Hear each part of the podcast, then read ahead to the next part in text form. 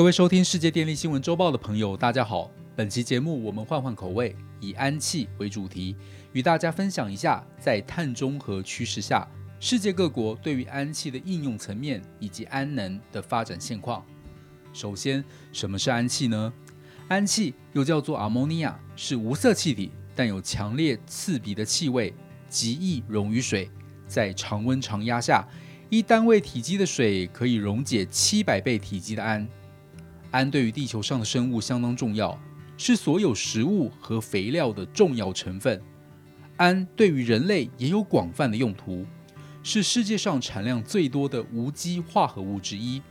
除了可以用来制作化肥以外，氨也是很多药物和商业清洁用品直接或间接的组成成分。氨的化学分子式为 NH3。目前氨的工业量产制造方法称为哈伯法，乃是将氮气与氢气以铁为催化剂，在高温高压下合成为氨。由于氮气直接来自大气，因此氢气的来源对于氨的制造过程来说就特别重要。就像之前介绍过的氯氢和蓝氢，氨也分为氯氨及蓝氨。如果是透过以再生能源的电解水制成的氢所合成，且制造过程零碳排的氨，就是氯氨；如果是透过天然气提炼出氢，再利用碳捕捉技术，将过程中排放的二氧化碳回收并封存，使得制造过程中碳影响程度降到最低，所生产出来的氨就是蓝氨。由上可知啊。事实上，氨能就是广义的氢能，而因为氨具备有以下的特性，因此在应用层面相对于氢更加广泛，甚至可以作为发电燃料的用途。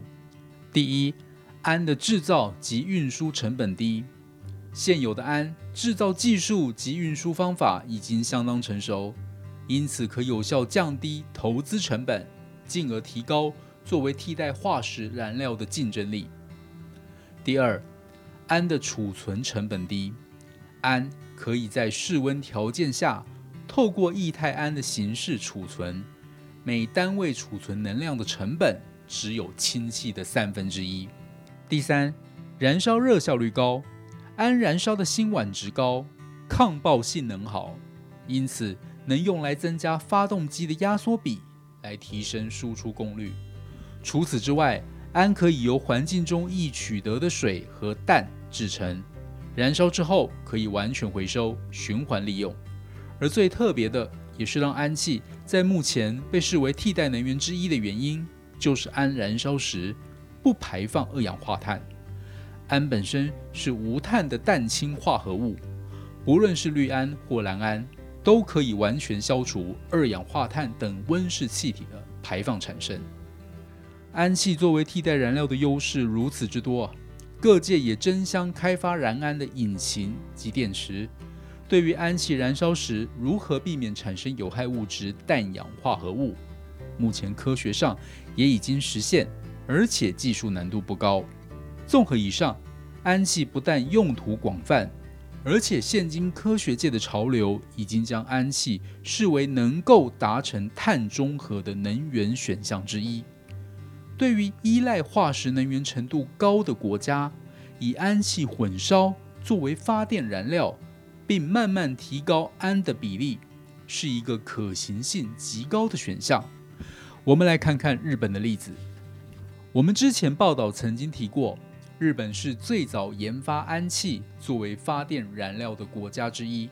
日本大型公用事业公司 JERA 已经和全球领先的肥料生产商。Yara International ASA 签署氨气价值链业务合作备忘录，双方已同意在下列领域展开合作：一、改造澳洲的 Yara Pilbara 化肥厂来生产蓝氨；二、联合开发新的蓝氨与氯氨生产计划；三、氨气运输的最佳化；四、拓展日本氨气的市场需求，例如发电以及供应。而日本贸易公司伊藤忠商事也将与马来西亚国家石油公司 Petronas 共同展开在加拿大亚伯达省工业区生产蓝氨的可行性研究。治安工厂规划在二零二三年破土动工，并预计自二零二六年起商转输出氨气至日本。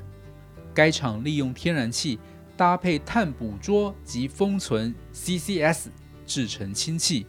并与氮气反应生产蓝氨，气源来自 Petronas 的天然气田，伊藤忠商事则负责销售以及建立运输网络。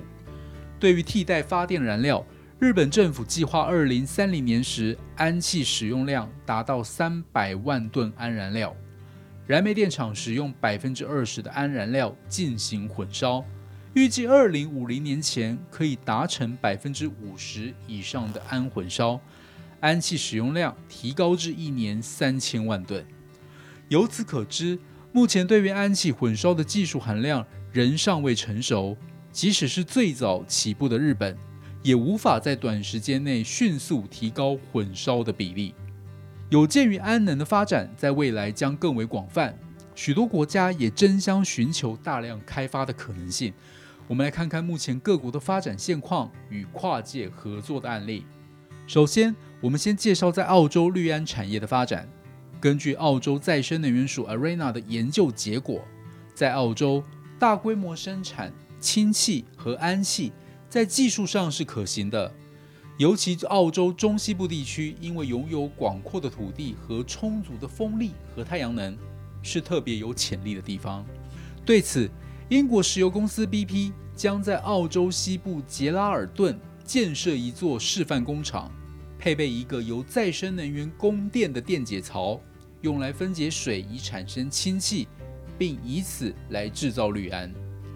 此外，澳洲最大能源零售商 Origin Energy 也与日本最大海运公司商船三井合作，在澳洲展开氯胺计划，目的。在于生产出口等级的氯胺，并预计在二零二六年提供给下游市场。还有像是阿拉伯联合大公国，简称阿联酋，作为石油输出国组织的第三大产油国，阿联酋是中东地区第一个致力在全球产业链减少碳排放的国家。根据阿联酋政府制定的目标。到二零三零年，阿联酋的温室气体排放量将减少百分之二十三点五。为了实现这个目标，阿联酋全面推进能源改革进程，加速能源产业脱碳，利用自身在太阳能等清洁能源领域的优势，大力发展绿氨产业。同时，透过碳捕捉、封存和应用技术，扩大蓝氨的生产规模。加快实现能源转型及经济多元化。综合以上报道，我们看到安琪的发展脉络，除了如火如荼的跨国合作，产业界也有许多跨界合作的案例。而电力产业身为碳中和的领头部门，不可避免的需要思考使用氨气作为燃料的可能性，尤其对于燃煤发电仍是必要选项的国家而言，更是如此。因此，有必要提前布局，与各方有利条件结合，打造完整的生态产业链，才有机会顺利达成碳中和的目标。以上是本周世界电力新闻周报的整理报道。国际上电力的大小事，我们会持续密切关注，并且跟大家分享。